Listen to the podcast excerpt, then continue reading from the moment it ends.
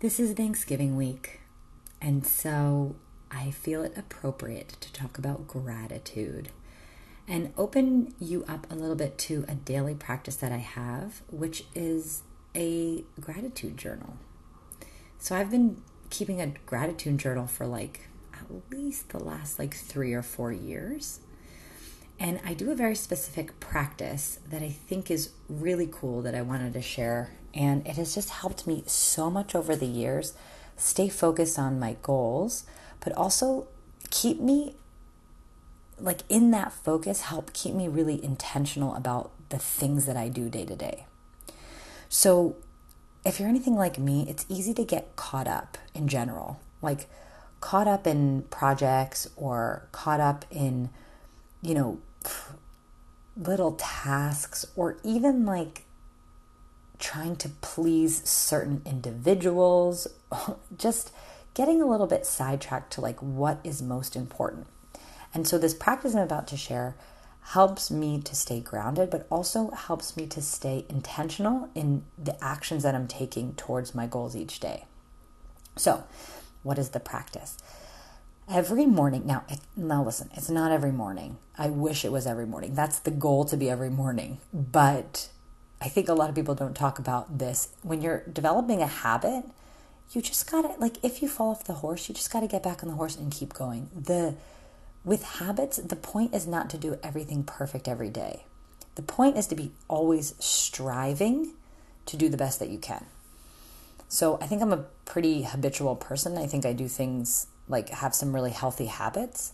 But again, I always give myself grace when I don't actually get to doing everything perfectly. So journaling is I think out of all of my healthy habits is the one I have the the toughest time sticking to every single day, but I aim for it. I aim for it. So what my morning practice entails is listing 5 things that I'm grateful for. And what I like to do with the gratitude practice is not focus on the big things like I'm so like my health or my relationships. What's really cool to do is think of those little moments that you can be filled with gratitude for. And like a good example, like that I love is like if I run into someone that was like really, really kind at the coffee shop, or just like like I'll give you a really good example of one thing that was just so a moment I was grateful for the other day we were at a hotel, and my older son, who's eight, um, there were like these two really old ladies like walking into the hotel, and like the automatic door wasn't working, so they had to go to the manual door. And one of them was in a walker, and they must have been like in their 80s, right? So I said to my two kids, I was like, oh, we should go help these women like open the door. And my eight year old like ran to the door and opened the door for them. And these two ladies, these little abuelas from like Colombia and Cuba, they were just like, oh my God, que cosita. They just were like, you are such a gentleman, so handsome, like giving Mateo, my son, like all these compliments. And when they walked away, Mateo looked at me and he said, That felt really good, like to help them.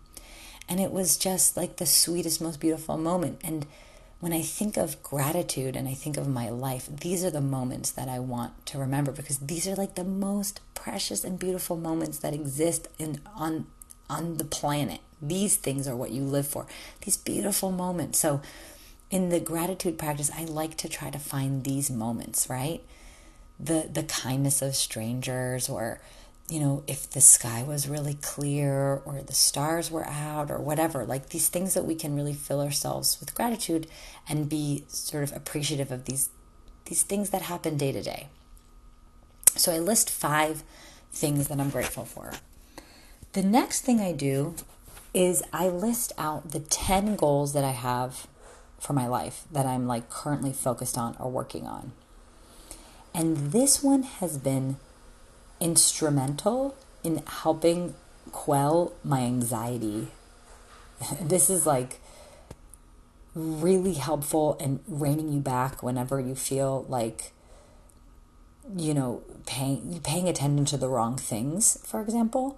So i've also i've often had these ha- these moments like usually when i forget to journal right is where sometimes I can get like a little bit caught up, like maybe caught up in like one particular client that I'm working with or one particular situation or one particular problem.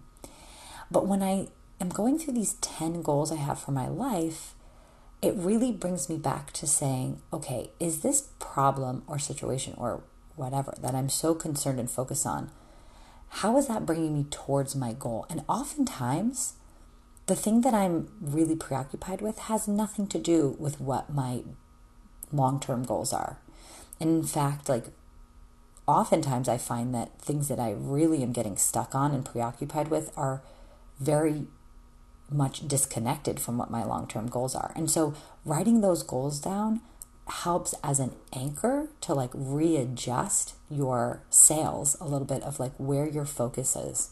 And how that helps with anxiety is that like oftentimes anxious feelings are coming from the fact of like what you're doing or thinking or focus on is not aligned with like what you should be doing to really accomplish the things that you want, right? Anxiety is more of like those distraction moments.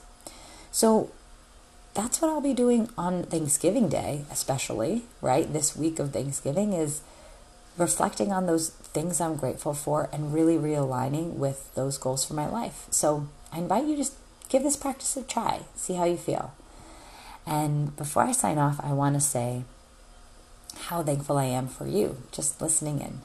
It means so much to me. I love just being here and giving you a little bit of a dose of motivation or something to think about. And obviously, I'm focused mostly on giving out marketing advice, which is what my marketing podcast is every Thursday. But I just started this Monday because I just know all of the mentors and teachers that I have in my life that encourage me and motivate me. And I just, my dream and one of my goals is to be that for someone else someday. So hopefully there's someone out there in podcast land that at least gets a smile out of these little mini episodes. So hope you're having a beautiful weekend. Happy Thanksgiving.